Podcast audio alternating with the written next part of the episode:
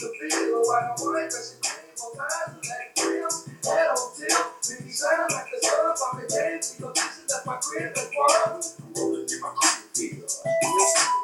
up, everybody? This is Eileen Zellers, Basement Show, Basement Talk. That track right there by Rob G, Kinfolk Jones. Track he did for the movie Nattyville. Because I told y'all I was gonna talk about Nattyville. Uh, I had to pull the DVD out. I had only got one left. I had to pull the DVD out, DVD out the other day and, uh, and look at the movie just to kind of refresh myself because I hadn't seen it in a long time. And what I discovered after looking at it, because I know what's going to happen. A lot of times, you know, start talking about Nattyville online, even like you know doing this uh, podcast uh, about Nattyville. I know somebody gonna hit me up and they're be like, "How can I get a copy of that movie, man? I ain't seen it in a while. I want to get a copy of that." And it's kind of a thing where it's kind of like after watching it, you know, and I'm gonna talk about that later. I just think it's one of those movies that I don't know if look. There's some movies out there. Sometimes you just kind of like you know, hey, hey, did it. It's done thing, done deal. Do it necessarily need to be circulating again? Because one thing is, it was my first film. Uh, I had did a uh, previous movie, which was a short film for uh, public access, and uh, it was my first venture into the whole art of cinema, and uh, I just kind of came in from the from the the, the the the start where I didn't know a whole lot about it. Just hey, let me give this stuff a try because I've been a photographer for so long and had a good understanding about you know taking pictures and composition and all this kind of stuff. So I figured like, yeah, why not? Hey, I can make a movie. So um um which I did. And like I said, uh when I I haven't seen this movie in I'm I know in like probably 15 it had been over a decade since I last looked at this movie. There was times I looked at it, a lot of times I'm watching it and I just cringe like, God, what the hell was I thinking? Um, but you know, you, you, if if you, when you want to try to learn anything, the first step is to make the step to, to do it, to make the effort. So that's what it was about. Um, yeah, I made this post not long ago about um, the fact that I'd done um, five feature films, done some shorts, done some other stuff. Basement Show, a lot of y'all know about that. Um, done some other projects, done some movies for some other people. But um, for myself, I, I, wrote five feature films.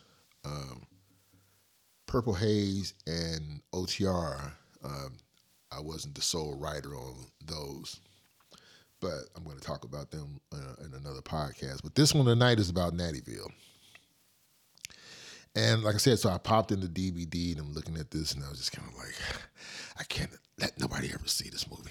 Like, I know people are going to be like, yeah, man, I want to get a copy of that movie, man. You know what's funny about that? It's like I've made several copies for people. Some of y'all know I have because you like gotten several copies. I don't know what happened to your copies. It got scratched. The cat chewed it up, or yeah, I don't know. Just the, baby threw it around the house as a frisbee, but the possibility of getting another copy is just probably won't happen because I think sometimes like you get to a certain place in your life and you look at things in a different light. And I look at this and it, it, it was something that was done then. It happened. We did it, pulled it off or whatever, and um, it's I know it's not too many people out there got DVDs. I do have it online, but it's on YouTube and it's set on private, so nobody can see it but me.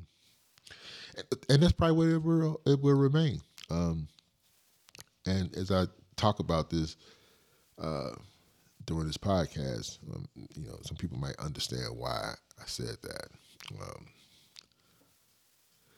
number one, like I said, it was my first time trying to make a movie, and it was like it definitely showed because this was done back in 2003, before you you know got all the DSL cameras, and there was no iPhone with all of the fancy things that an iPhone can do today, as far as with cinema and all this kind of stuff. I think back then, fuck, it was like what a pager or something like that, or a flip phone if we had that. I definitely wasn't making no movies with it. And I believe this was, I believe this was shot on straight VHS tape.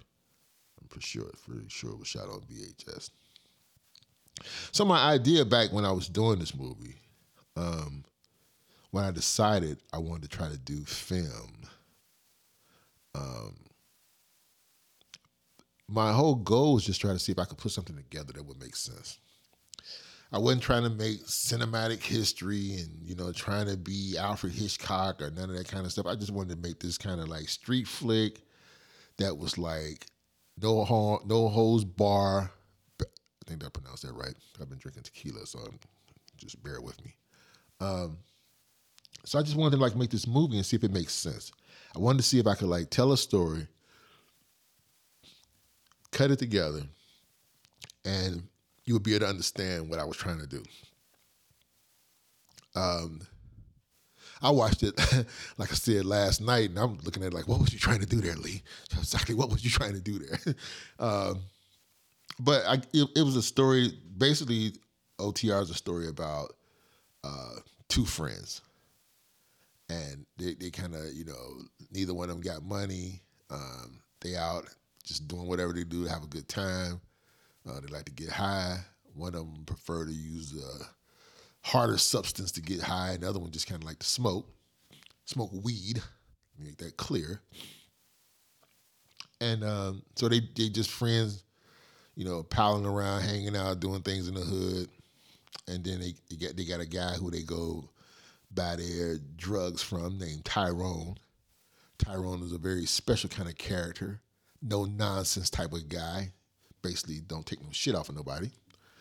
And um, so you got these friends, buddies, boys, and a situation happened where um, Tyrone eventually gets busted for his illegal drug business.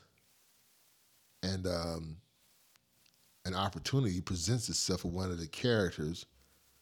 Uh, damn, might have helped if I would have wrote his name down, the character name, don't remember it, but it was played by my man uh, JB um, and uh, actor, guy named Alfred Willis. At the time, this is like 2003. I know where uh, I've seen um, JB, I think, a couple times on Facebook. Some of these people, some of the people I've had in this movie, I think I only have contact with one of them as far as like any uh, social media uh, contact or whatever. Uh, pretty much everybody else. I don't. Well, no, I, I, take that back because there's one actress in the film who I haven't worked with. Matter of fact, since 2003, and I just recently had her in my new movie, uh, Chasing the Moon. So we'll talk about that. So back in 2003, I'm trying to do this movie. And like I said, the story is about these two guys who basically out doing what they do, having a good time, having fun, you know. And uh, the guy who they go buy their drugs from, he gets jammed up by the law. And um, one of the characters sees this as an opportunity because he kind of kicking it with Tyrone's girlfriend, unknowing to Tyrone. And she basically say, hey, I think this character name is Eddie. I think his name was Eddie. I think his name was Eddie, if I remember. Uh, and she basically said, "Hey, you know, police made this bus, searched the crib, but they didn't find the stash. And you know, I can tell you where the stash is, and you can go do what you want to do. And that's what happens. And when this whole thing takes place because they they all witness it. The two friends witness it together, and you know it's kind of like a situation where the one dude uh, played by uh, Alfred Willis can't think of his character. I think his, that that now his name was Eddie. His name was Eddie. Made that mistake. I can't remember what JB character name was. It might come to me. Like I said, been sipping tequila tonight. And I just got to doing a podcast before I started on this one. So bear with me. Um, so when this whole ordeal takes place, they see this bus and all this kind of stuff, and they've been doing all kind of crazy shit and living this crazy life or whatever. They like, hey man, you know, like one guy like, you know what, this boy, he's like, I'm gonna go ahead and find out where this dope is at, do some things with that. And Eddie like, you know what, hey, that's you. You wanna go do that? I'm out of here. I don't have nothing to do with this shit. And they kind of part ways at this moment. You know, they don't. They kind of go different directions and stuff. You know, that happens in life you've experienced that probably yourself, or you've been friends with somebody and just shit goes in a different direction at some point, and this is what happens with them. So they part ways. Uh, Eddie uh, always has sort of a uh, interest in art and photography, which he becomes this photographer and making a decent living at it. And some years later, um, his friend is back in the picture. I wish I can think of his name. Maybe it'll come to me. And uh, his friend comes back into the picture, and he's like, he's you know he he came up. He came up off of Tyrone's drugs, and he's the drug dealer himself. At one time, he was a customer. Now he's a dealer, and he's doing pretty good himself. Even got a bodyguard. Uh, was played by Lakeisha Cunningham. Um, so you know they uh, hook up you know, ain't seen each other in a long time, decided to get back to, you know, hang out, reacquaint and and and do some things or whatever and they go through some still go through some changes. Um to a point where um sometimes like they say, you know, things in your past don't always stay in your past. It was, and it's funny when I look at this movie, you know, and this, I, I remember when I did the movie at the time because I was I was like I said before I got into this, I was a photographer. I used to always have people like, "How much of that story is like about you?" Like, because this guy's a photographer, you're a photographer. I know you used to do this, you used to do that. Maybe it's that. Like, it's like, you know, I think most time when people write a book, a novel, fiction novel, whatever, sometimes they write a, uh, a story or whatever, and sometimes depending on what it is, it might be elements in there that is that they can relate to or as part of their life or part of some of the things they experience uh, Nattyville. is some parts of that, some things I experienced. I'm not gonna tell you exactly what it is, just not. But it is some stuff in there that's like, yes, I know the real truths of it, but I'm not gonna tell you all of it. Um, yet, except that I was a photographer, and I had a lot of fun when I was a photographer, and uh, met a lot of people. But um, so that's yeah. So the story was that, and you know, like I said, they good friends, and um, the other character, dang, I wish I could think of his name. Uh, I wish I could think of his name. But I think I'll just call him like so just to help with me telling this story, I just call him Tony.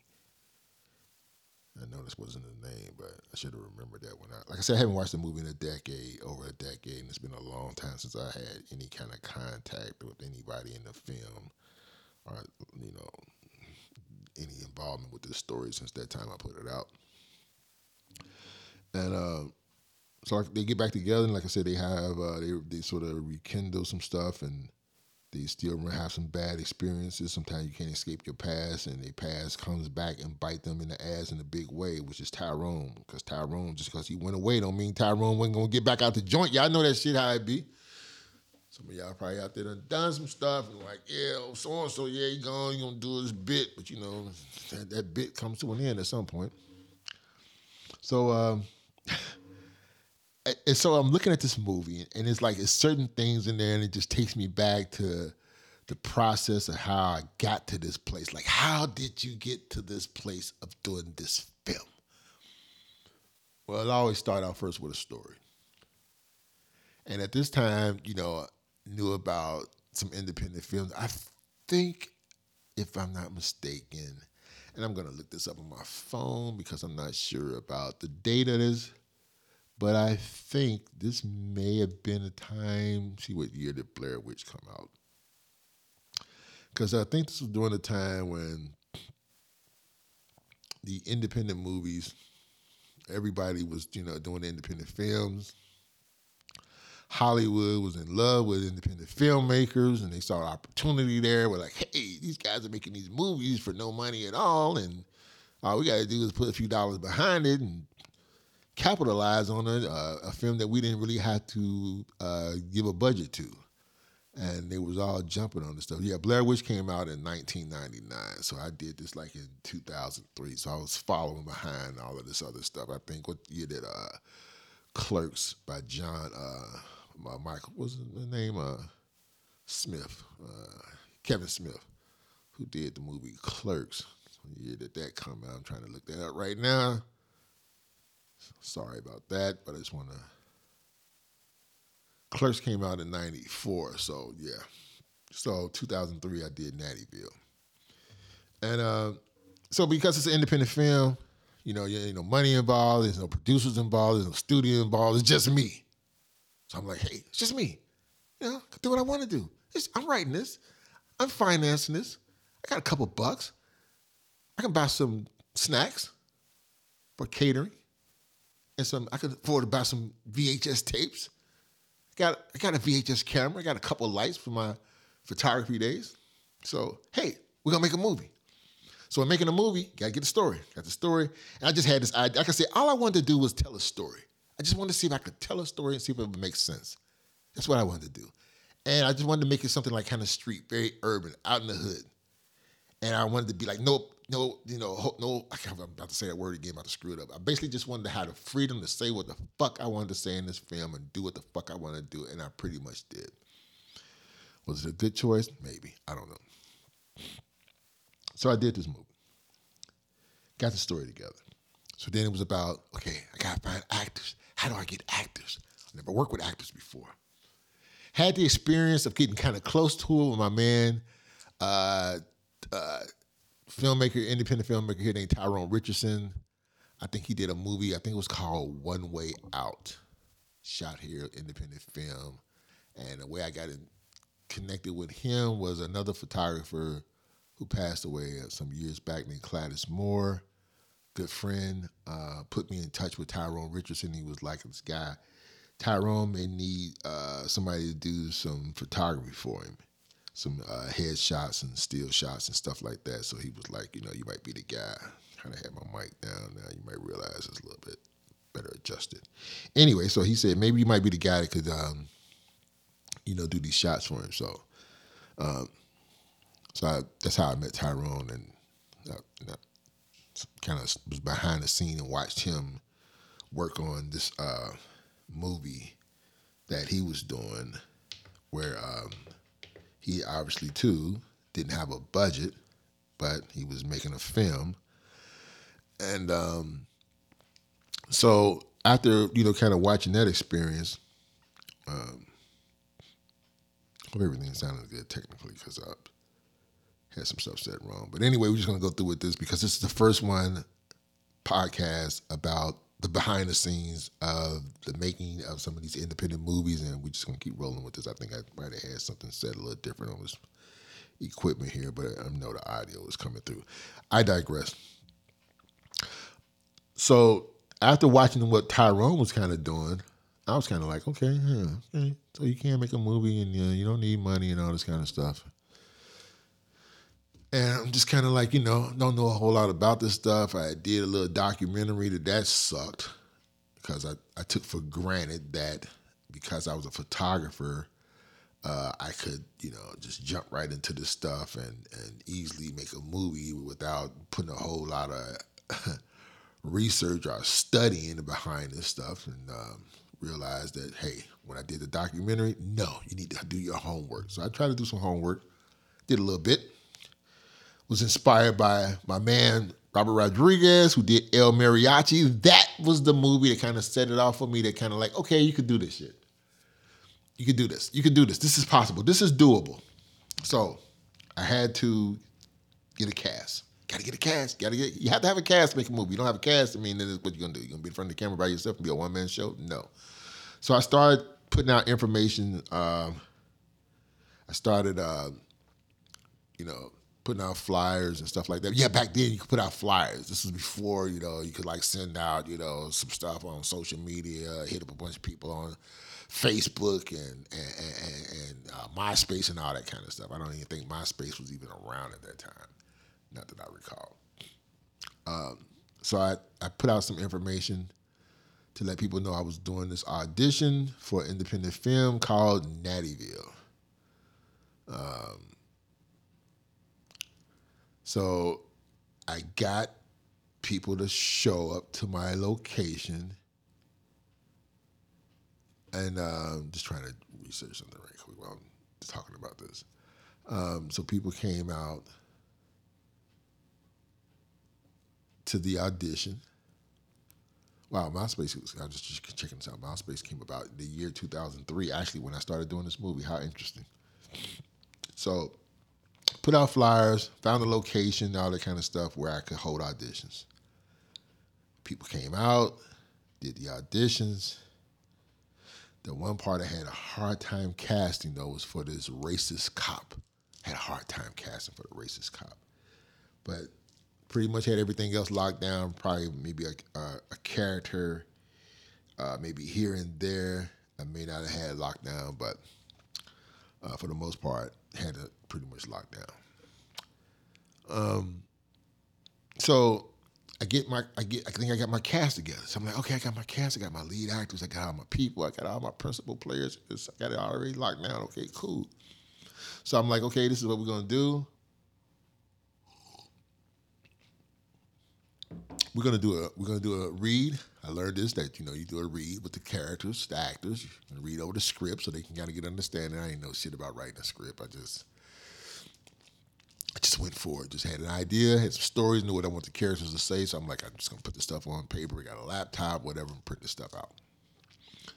So I'm setting this thing up to have these actors come over who just auditioned for me, who just said, "Yeah, I want to be in your movie" and all this kind of stuff. I think it might have been about eight people, seven or eight people I was expecting at that time. Had the stuff set up at my house, had a little table set up, had all the scripts laid out, bought some food and all this kind of stuff. So we could do this read with these actors, so we can start this process of making this movie. Then the day that uh, we were supposed to do this read, um, only one actor showed up. Yeah only one actor showed up. Like I start calling folks. Like I thought you was gonna. Oh, uh, yeah. Uh, this I, I, I meant to try to get you know people coming in. We got these excuses. Some people just didn't answer their phone. I don't know what happened. One actress shows up. The actress that showed up was a question mark because I had to card her because I wasn't sure she was old enough to be in this film. So I'm like, I need to see some ID. Well, she showed me her ID. Could have been fake. I don't know. Uh, Majesty Santiago. She was the only actress who showed up. It was kind of weird. You're sitting there, and I'm like, um, I don't know what's happening. Um, maybe just let's just give it a minute. I'm pretty sure anybody will show up. They're going to be showing up any second now. And she's kind of sitting there at the table, all professional looking very young. Cause I'm like, can, you show me your ID again? Because you, need to make sure you're 18. Because you're not 18, I'm gonna need to have your adult uh, sign uh, okay that you be in this film. But she's like, yes, I'm 18. So anyway, she sits there, and I'm like, you know, basically after some time go by, maybe a half hour, 45 minutes, realize nobody's gonna show. I tell her, I'm like, look, I don't know what happened, why these people fake me out like that, you know, um, but uh, I'm gonna make this movie. And if you stick with me, you'll still have your part, which she did. We had another audition. Second time around, it was different. Was able to cast a movie pretty much, except for, again, the person to play the racist cop. And it was weird because the second time I went to cast for this movie, I started having people who had done a little work, some actors who've been in a few things, and I was looking for a white male actor to play this really racist ass cop. He was gonna say some. I mean, I just when I wrote the shit at the time, and when I watched it on the movie, I watched the DVD DVD the other day. I was like, damn, what the hell was you thinking when you had this guy say this shit? Because all of the actors who I had uh, tried to audition for that part, they would read those lines, and they were just like, I can't, I can't say that shit. Like I, I just don't want to say that. Like that's just some foul stuff, and I just don't want to say it. And I'm like, you're an actor. You're an actor. This is what you do. You're supposed to play a part. You play a role. It's not real. And they was like, yeah, I get all that, but I ain't saying that shit. That's some foul shit. I'm not gonna say it. So they wouldn't say it. So eventually, uh, one of the actors who was involved, he made a suggestion. He's like, I'm working with a guy who I don't know, he might want to do it. I don't know. I just throw it out there at him, see if he want to do it. Uh, actor uh, I'm talking about now is Ali Robin. Haven't seen this guy since back then. Uh, he said, "Yeah, I know somebody. I don't know this person I'm working with. He might, he might do it." So he said, "I'll put you in touch with." Him. I'm like, "All right, that's cool." So we need that guy because you know he's he's he's not a key actor in here, but for the particular arrest scene, we need this cop in there. And uh, so he was like, "I'll talk to this guy and see what he'd do." And uh, trying to find this little clip. There's a little clip of not what the actor had to say, but I was just trying to find another little clip of from the movie. Um, that's not it. Sorry about that. The thing sometimes with technology. Here's a scene from it. Can I do two, three, I'm gonna take a wild fucking guess. You got money. That's how we got money, man. That's why we here. Stupid ass aside, trying to take me money, motherfucker. Stupid ass aside, too.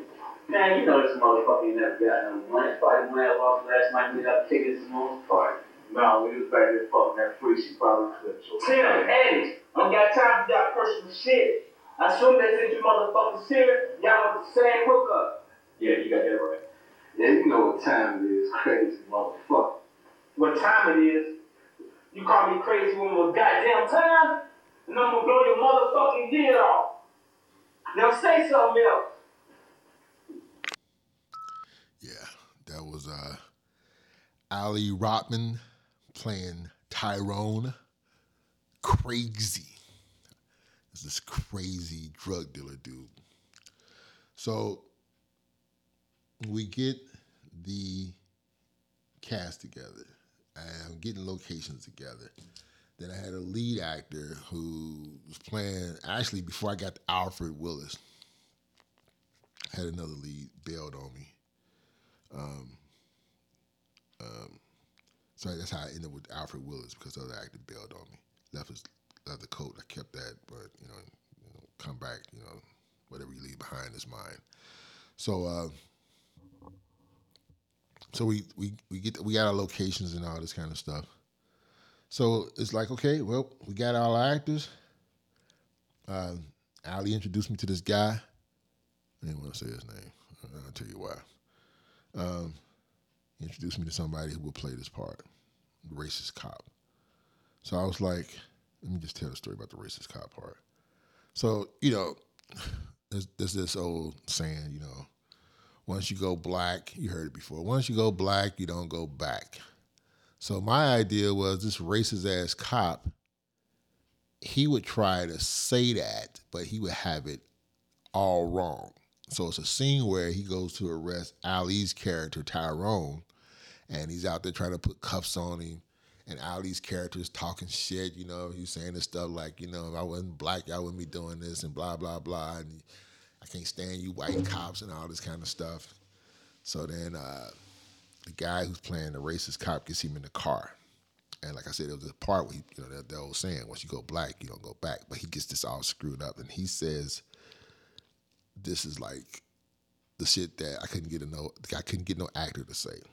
So instead of saying once you go black, you don't go back, he says, what's that saying? Once you fuck a nigger, your pussy gets bigger, something like that. And his partner said, What? She said, She's like, What? What kind of shit? What? No, what, what are you saying? He's like, Yeah, what's that saying? What is that? Once you go black, once you fucking nigga, your pussy gets big. What is that shit? And she's like, No, no, you got it all wrong. It's once you go black, you don't go back. Where did you come from with big dick, pussy bigger?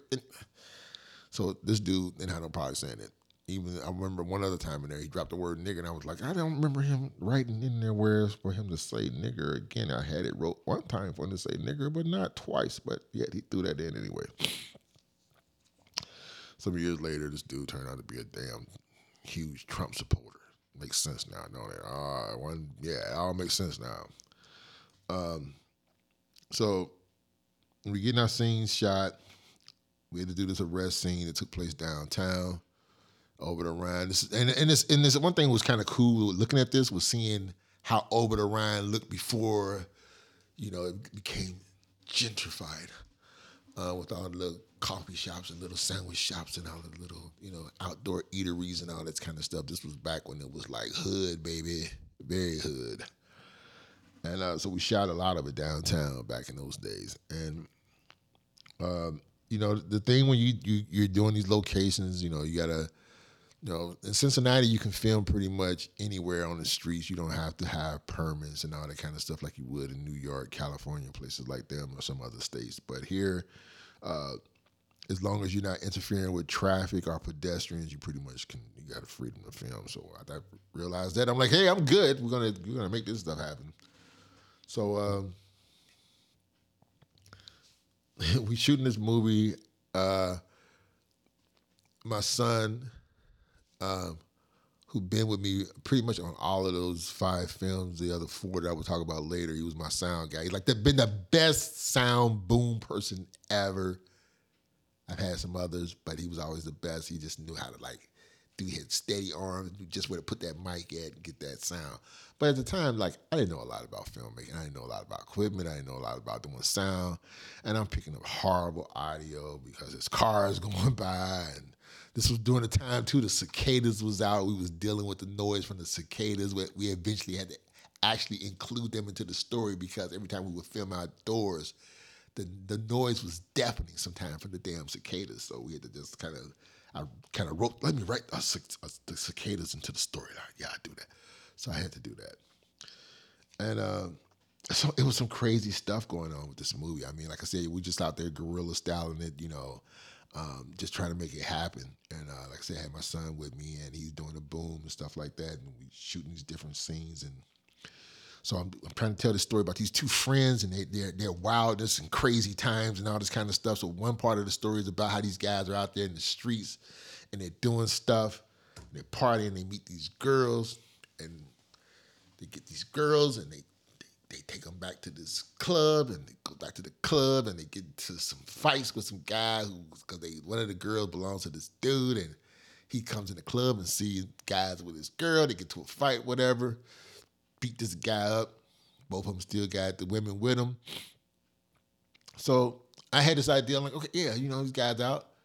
They wilding they doing some stuff getting kind of crazy. Got these girls with them hey uh, let's let's do some sex scenes like, why not? We're making a movie, independent film. I got no producer. I got nobody tell me I can't do this. All right, let's do it. You want to do it? You game? You game? You game? They like, yeah, we game. We game. Okay, we're all adults here. So I'm like, okay, I need a place where we can do this at. So we get this bar. This guy let me use his bar. I explained to him what happens. I said it's a fight scene, and these guys got these girls with him, and eventually they take the girls in the bathroom, and they have sex. And I guess, you know, sometimes when you're doing locations or whatever, and somebody says, um, you know, people can go in the bathroom, have sex or whatever, right?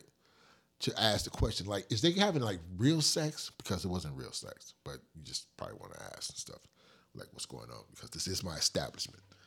Uh, so we we do the the one scene where they they the, the fight scene, and then it's okay. It's, it's time for us to do this bathroom scene where these guys have sex with these girls in the bathroom.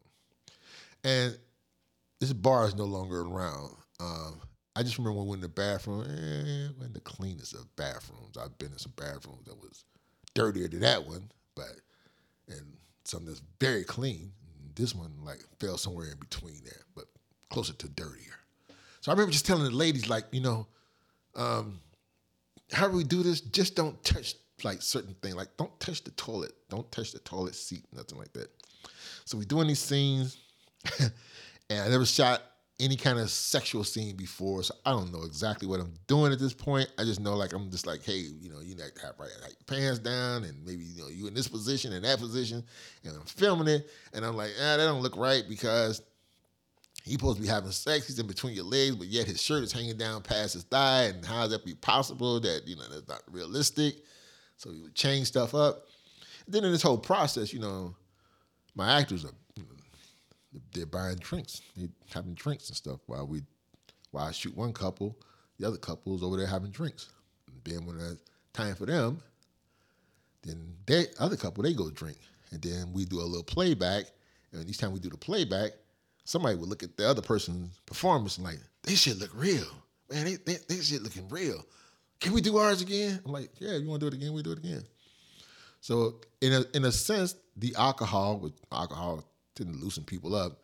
It made the sex scene look a lot better because by the time I guess after they had a few drinks, and I didn't encourage them to do this. Was, was I didn't say go to the bar, buy drinks. This was decisions made on their own.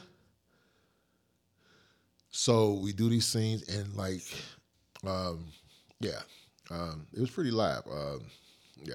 So do the sex scenes and whatever. Um, I think I left some equipment or something up at the bar. So I had to go back there like a few days later or something like that. And uh, I remember the bar, the owner of the bar was like, "Hey man, hey man, uh, what's that shit that went down in my place, man?" And I'm like, "What are you talking about?" Like that that scene, man. I said, "What? The fight scene?" He's like, "No, I saw that." He said, "Because you know I had to leave early. I didn't get to. St- I didn't stay around for the, the other stuff." I said, "What other stuff? The sex scene, man. The stuff you was doing in my bathroom. What the fuck was you doing in my bathroom?" And I was like, "We shooting a movie." He's like, nah, I had some patrons. They were trying to go in and use the bathroom. They was like, you had girls bent over the toilet, dude in back of her. And I'm like, we're shooting a movie. It's a sex scene. So he was like, nah, you didn't tell me you was going to be doing all that, which I did. I did tell him that. I just didn't explain. I didn't know I needed to explain to well, okay, the one guy, they're going to be doggy style. Then there's going to be a one stall. This person is doggy style, another stall. I didn't know I needed to tell you all of that. So he was like, you know what? I just look, just, just look, get whatever stuff you need to get. You, like you would never, I like, I would not not let you shoot in here again. I'm like, cool, I already got what I need, so it don't matter if I can shoot in here again. So, uh, I mean, just like again, it's, it's, it's you got a guerrilla style this stuff. So we, you know, we was able to get that. Uh, uh, it, it, it's just the challenges of making a movie and making it for the first time and making it back during those times where, you know, it's so much stuff, so much technology. It's so I mean, like now you, get, you can make a damn phone movie with your phone. I mean, you can make a fairly quality, high quality film with your phone. Back then, like I said, I was shooting shit on VHS. Uh, this is this was at the time that the the peak of the independent era. Well, actually, it wasn't too long after that whole peak was about to break off. So, um, so we we we we getting these scenes done, and we getting these different locations. It's always about it's all about location, location, location. You got to have good locations and give some of your film a t- certain look, what you're trying to capture or whatever. So now remember that okay, so we had that bathroom scene. So we had another bathroom scene. It was this other bathroom scene. This is at the time when the character Tony, who's a drug addict, became a big drug dealer after uh, finding uh, Tyrone hidden drugs that the police didn't find. He got security person and all this kind of stuff. So in this particular scene here, this is not going in no chronological uh, order. Uh, in this particular scene, Tony, like I said, this is like years later. Um, his boy Eddie has come up, doing well as a photographer. Uh, Tony's doing well as a drug dealer, so he takes him out for dinner. And when he goes out for dinner, security comes with him. His security, just uh, a young lady, Lakeisha Cunningham, uh, played um, his bodyguard. Um, she was like, you know, kind of physical, uh, athletic type uh, actress. Um, so it's always some crazy stuff when you're trying to do these kind of films, and there's always some stuff that can go wrong, and some stuff that can get like really weird, really weird. Like this is like got really weird. So I had a guy helping me out named Mike. He would come on the set, you know, uh, like a AD, um, and would help me out on different stuff. Sometimes script supervise. Sometimes like, Mary, can you go give me a cup of coffee? I'm just kidding. I never had him go give me coffee. Uh, but I would have him help out on the set, do other stuff. So we had the scene where we was shooting this. This was up at the Greenwich Tavern on Gilbert and McMillan, Greenwich, old classic Greenwich, famous, world famous Greenwich nightclub. We were shooting a scene up in there. Uh, it was a dinner scene. Um, like I said, Tony's character is taking out Eddie and his girlfriend to a nice dinner. And the girl, I had Eddie's girlfriend. She looked like a young. She looked like this girl played Eddie's wife. She looked like uh, damn Halle Berry. I'm like seriously, she looked like Halle Berry. Her name was uh, Devonda. I think it was Devonda Jordan, I believe. Um, looked like Halle Berry. She was a good actress too. So I had the scene where they, you know, Tony's taking them out to dinner. They're at the Greenwich. He got a security there. So Tony excused himself to go to the bathroom. So scene where he goes in the bathroom and this guy who's in the club follows him in. He knows uh, Tony. And he started talking shit to him because, you know, before Tony came up off of Tyrone drugs, he was a, a, a, a user himself. So this guy goes in there and starts talking shit about him. So he don't realize though he's not that person no more. Tony's not that person. He's not an addict. You know, he's he's a different guy now. So he goes in there, he's talking smack while Tony's at the stall. He's trying to relieve himself, handle his business, and here this dude come in with this white suit talking smack. So set the scene up. The scene is where the guy got a white suit. He goes in there, he's gonna start shit with Tony. And before he knows it, Tony's security, female security, she runs up in there. So she, because that's her job. She's security. She's there to protect her man. So when she realized there's a situation, she runs in there. Tony then whipped out a pistol, and he's like, you know, basically like, look, dude, I don't know who you think you is, but I'm not that guy that you think you could talk to like that.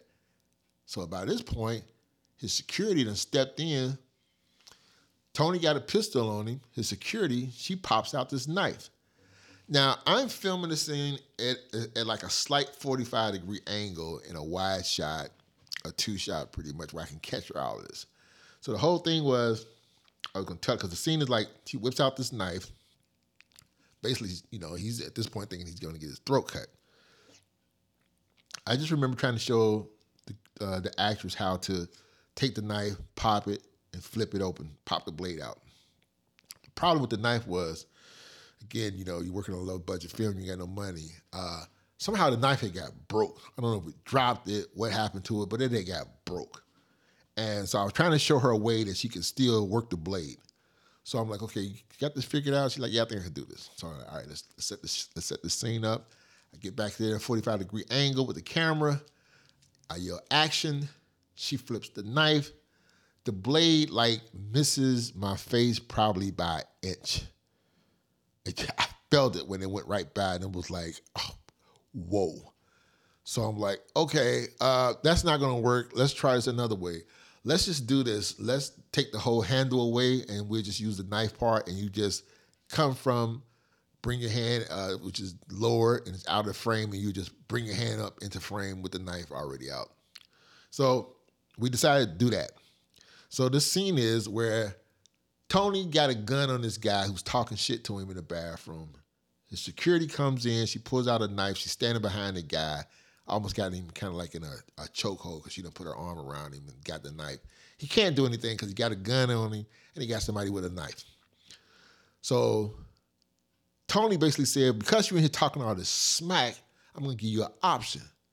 You know, because you're gonna get hurt. But I'm gonna give you an option. This, uh, uh, where do you want to get hurt at? Do you want to take a shot in the big head or in the little head? I guess most of y'all can kind of figure it out. Big head on your shoulder, little head below your waist. And you know, I mean, what, what kind of decision you gonna make on that? You know, so uh, when he's like, "Man, come on, man, come on, man, come on, do this," blah blah blah blah blah. Tony says, "Okay, I guess you already made your decision." That's when his bodyguard, basically, because the guy's already standing there at the stall, he already got his, you know, supposedly got his thing out taking a piss. So that's when she reaches down, supposedly cut his dick off. And he's on the floor and he's screaming at me. We got this fake blood. The fake blood looked really good. Really did a good job the fake blood. I love using uh, clear Karo syrup, and just food coloring. One thing that's cool about this stuff, if you get it in your mouth, it doesn't taste bad. The other thing that's cool about it is it washes out fairly easy. So he's on the floor, he's bleeding out. We got the blood all on the floor, la la la. Looking real good. He's screaming. He's kind of overdoing it, but it's still working. So I had this idea that because he's in the bathroom, he's screaming, and you wouldn't want a person that you just who dick you just cut off to be screaming, bringing all this attention. So I had an idea how they would silence him so he would stop the screaming. And then at that time, my mind was just so open to like whatever. I didn't think, I didn't care. Like I just did whatever came to mind. So I thought, like, how cool would it be if she was to do this? And she was to take her panties off and hand them to uh, Tony, and Tony shoves them in his mouth to make him shut up. So we're doing this because Mike is there. Mike is kind of helping with the stuff. He's helping me with the the fake blood and, and a lot of the other stuff that's going on in the scene. So I remember when we set this up, I said, well, you know, we can't actually have you, you know, take off your panties. I mean, I mean, I mean, you probably could, but we don't want you to do that. So I was like, well, what kind of, what kind of outfit? I knew what kind of outfit she was to wear. So I said, I'll tell you what, I'll go to the store before we do this whole scene. I, I think I don't know if I maybe she bought the panties. I can't remember. I, Mike maybe Mike bought the panties. I don't. know. I just know we somebody had bought some extra panties. So the idea was, so you're not removing your real ones. You just have these on, on top of your real ones. So when we could set the scene up, be a low angle shot, uh, showing you when you step out of them, and then you hand them to your your boss. So we did that. She handed the panties to the boss, who was Tony. Tony take the panties. He's like, "Shut up, shut up!" And he shoves them in the dude's mouth. Crazy scene. I mean, it was crazy. Then it, this is where it gets weird. So we do that. Scene is done. So uh, trying to get the blood and stuff up off the floor because these people establishment got to get this fake blood up. And I just remember Mike asking me the question like, uh, "Where's those panties at?" And I'm like, "What? The ones he what? The ones she took off." I'm like, uh, "There it is over there on the floor." Like, I said, "You want them?" He's like, "Yeah." I don't even want to ask why. He just took them. Um, hey, you know, people like what they like. But that's that's and then after that little scene, I had my I had my little cameo in the movie. I had my one little cameo, my little Alfred Hitchcock moment because Alfred Hitchcock would appear in all of this stuff. So I had my moment where I stepped into the scene and I played like a waitress or whatever, a waiter, not a waitress, a waiter. Had my little cameo. That was that. Um, it was it was just a crazy time uh, making this movie. Uh, Sharon King uh, played uh, uh, Tony's mom, JB's mom in the movie. She was really good. It was just this crazy relationship between him and the mom. Like they, the mom hated him and stuff. I remember it was a line. I had some crazy stuff that I wrote. Like I said, I just, I just had this. I felt this sort of freedom. Like if I'm gonna make this hood movie, I'm gonna make this movie gutter. I'm gonna make these people like folks that you just wish you never had in your family or had contact with. That was my idea. It was just these are some really uh, below the barrel kind of gutter ass people. Because in the be- in the beginning part it was real gutter, but then it was about them, you know, coming up. And um, so uh, I had this part in there where Sharon King played um, the mother of uh, Tony, and they they just these, these this this mother and son they just the mother just hated her son. It was a line in there where she said something about uh, you know, like I, I just wished I would have had uh, taken you off the respirator. Your, your if your father wasn't in the room, I would have took you off the respirator or something like that and because he was he was born like a sickly baby, and he said some stuff back to the mother like, you know, I wouldn't have been all fucked up like that if you wasn't drinking alcohol the whole time you carried me or some shit like that. It was just like this this whole like you know, the, the depravity like this is this relationship just with this mother and son was just you know really bad. Um, but the challenge, like, like I said, it was you know my my goal was to uh, make a movie, see if it'll make sense. Uh, which it did. Um, we had some crazy times. Um, a few love scenes in there. Uh, I remember doing one. Uh, we shot at this one one night. Okay, I gotta try to get this. One night we had this this location that Ali got for me. It was a really nice facility, and this was supposed to be after the time uh, that had elapsed where the actor Eddie, um, the character Eddie, has made it as a photographer and he's doing good. He got his own studio and all this stuff. And uh, Majesty played his assistant. And, you know, and so he's always, you know, bringing in these models, taking pictures of them. And she kind of, her character was like, you know, I would like for you to shoot some pictures of me or whatever. And she made a comment like in the scene where it's like I'm gonna get some champagne, and he's like, "Champagne? What? Huh? What? Champagne?" And she's like, "Yo, you when you got all these other models up in here, you, you, you got toasting it up, you're drinking and whatever. So you're gonna shoot some pictures of me. You're gonna do the same thing for me. We're gonna drink some champagne." So I do the scene where it's like I got this guy like drinking champagne, drinking champagne, which was really apple juice because uh, I didn't want to get him drunk, which later turned out to be something discovered that when he we had to come back later that night and finish shooting the scene. When he comes back, he's already inebriated, drunk. Um, the dude could not remember none of his lines. We're trying to get this scene done, and I'm like, this is the scene where he to like, you know, him and his his assistant, you know, they they start out doing a photo shoot, and if the photo shoot goes to them having sex. I, I, but it was. I don't think it was that part was was that was a problem with him being drunk. I'm sure it wasn't, um, because I remember him like getting butt ass naked real quick. Um, so, and and because and, and see, I, I, had I Stanley I Stanley Kubrick him before I even knew a lot about Stanley Kubrick, because I was so annoyed at the fact that this dude had showed up drunk, couldn't remember his lines drunk. Every, I mean, anybody that was there remember that night because I kept them there. We like, I was like, we're getting this, we're getting this, we, we're doing this tonight. Like nobody's leaving. Like we're finishing the scene. And I remember it was like people sleep and stuff like that in the lobby and shit. But I like, we getting this shit done because nobody told this dude. I did not. This dude should not have came back here drunk. And I had doing take after take after take after take. Stanley Kubrick, Stanley Kubrick had a thing he could torment actors sometimes. And I just kept doing that. I was doing this before I even knew what Stanley Kubrick does. And I remember having this dude do all these takes until I got this the take that I wanted. And uh, I just did that mainly. I had to pretty much pretty much had to take probably, you know, take 10, but I pushed it all the way to like take 60.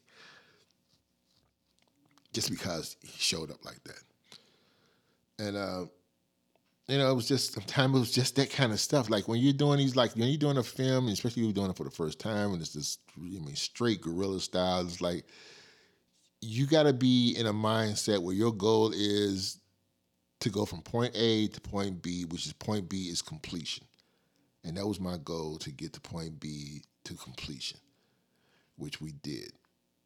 We did the movie, we got it completed and all of the slight technical errors or whatever I might have had because I didn't know a whole lot what I was doing at the time, but I achieved my goal. I got the movie completed. I did a showing of it. Uh, the first time I did a screening of a movie, I done it at the Greenwich Tavern. Uh, Mark Yates was always so kind. He's so kind to a lot of people here in the city to allow them to do different things, to host different shows and movies and plays and spoken word and all that kind of stuff up there. And I did. Uh, it was such a cool night because I remember I did like I did three showings that night. I think it started like eight o'clock. The next one was like at ten. I mean, it was like late showings and stuff, like midnight showings and stuff. I think the last one was like almost like at midnight or something like that. Really cool atmosphere and stuff. Uh, it just it's it's it's, it's it, it was blowback from the movie. I had people um, couldn't believe I did that. Like, this is that movie you was working on. All that stuff you was talking about. This foul, disgusting, perverted, sexual women bent over in the bathroom, foul mouthed, drug dealing, and all this kind of shit. It's like, this is what you've been working on. Yeah, that's what I've been working on. How you like it? A lot of people didn't. Hey, I, it, at the time I liked it a lot. Now when I look back on it, I, I, I remember using hearing Spike Lee used to always say he couldn't watch his movies.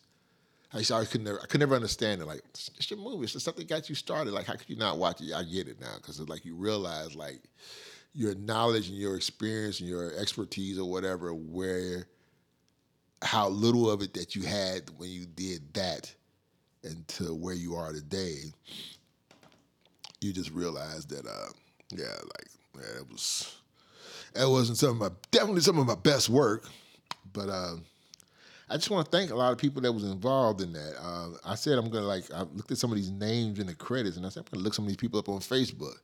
Pretty sure they'd be like, "Is that that Lee Zealous guy just sent me a friend request? Where do I know him? Oh my God, not him! Yeah, I remember people told me stuff like, "Man, you should have never did that. Like, ain't nobody gonna ever let you make no movie. Ain't nobody gonna want to be in your films and all this kind of stuff." Because you know, like, hey, I just did what I wanted to do. Look, the movie cost me. I might have spent a hundred dollars on it or something. If I spent that much, uh, when that movie was done, I used to go out on the streets and sell DVDs because DVDs was king back then. Nobody was streaming shit. It was all about the DVD. We just got out of VHS tapes. Some people even preferred to have a VHS tape because they were still using their VCRs. So uh, what I, I had, a, I would go out. I had a portable DVD player. I've always been somewhat of a salesman because I took sales up in school. I would have my portable DVD player.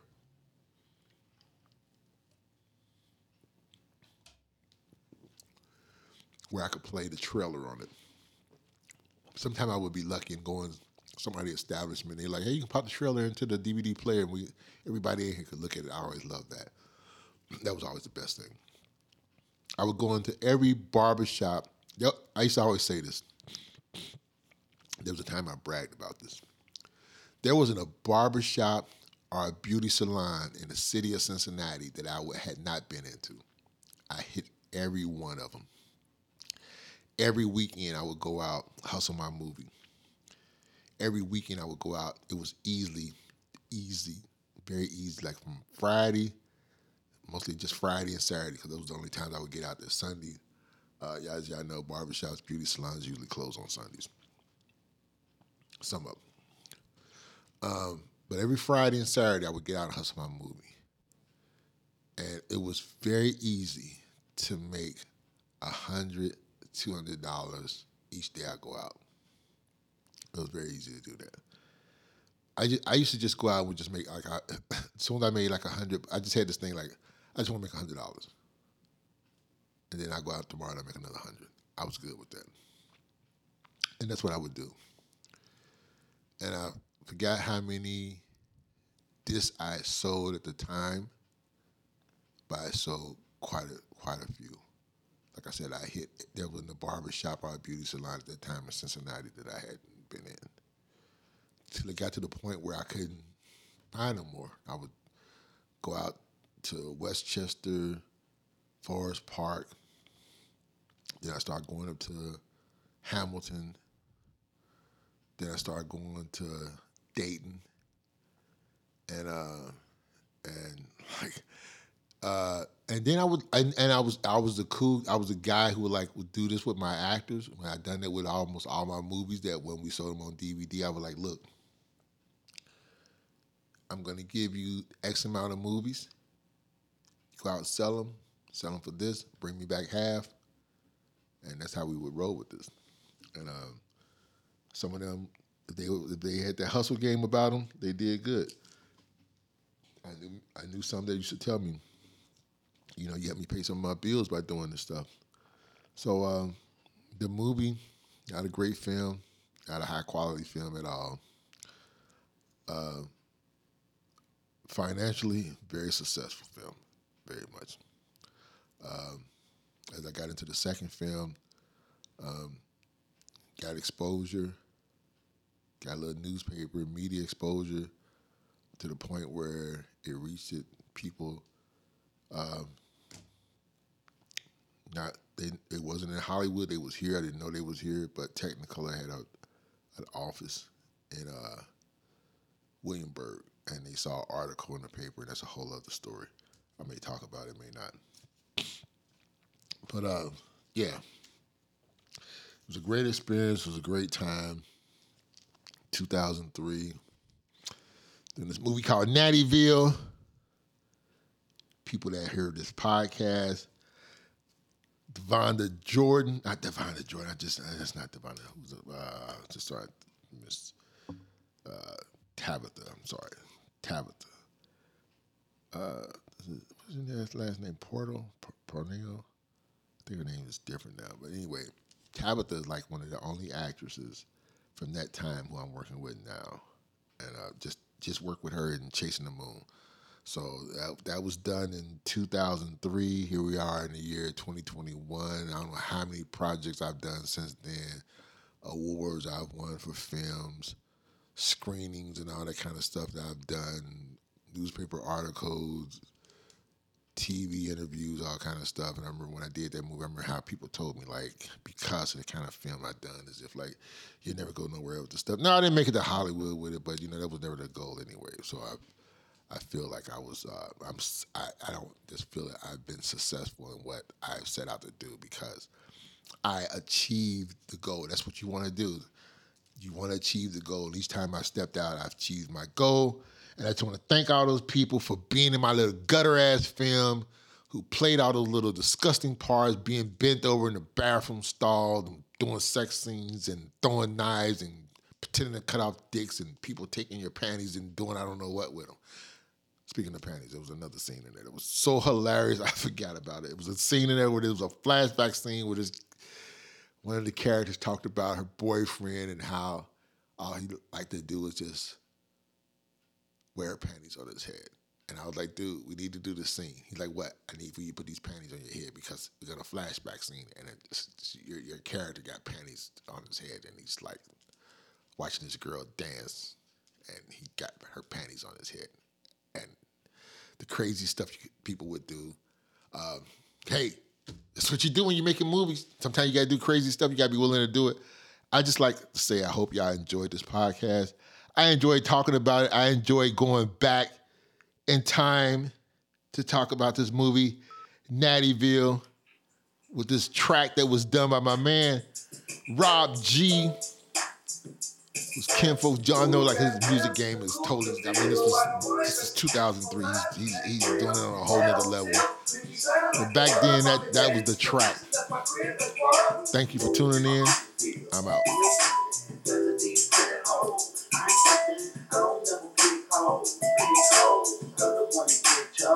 It's shows that only I'm wrong.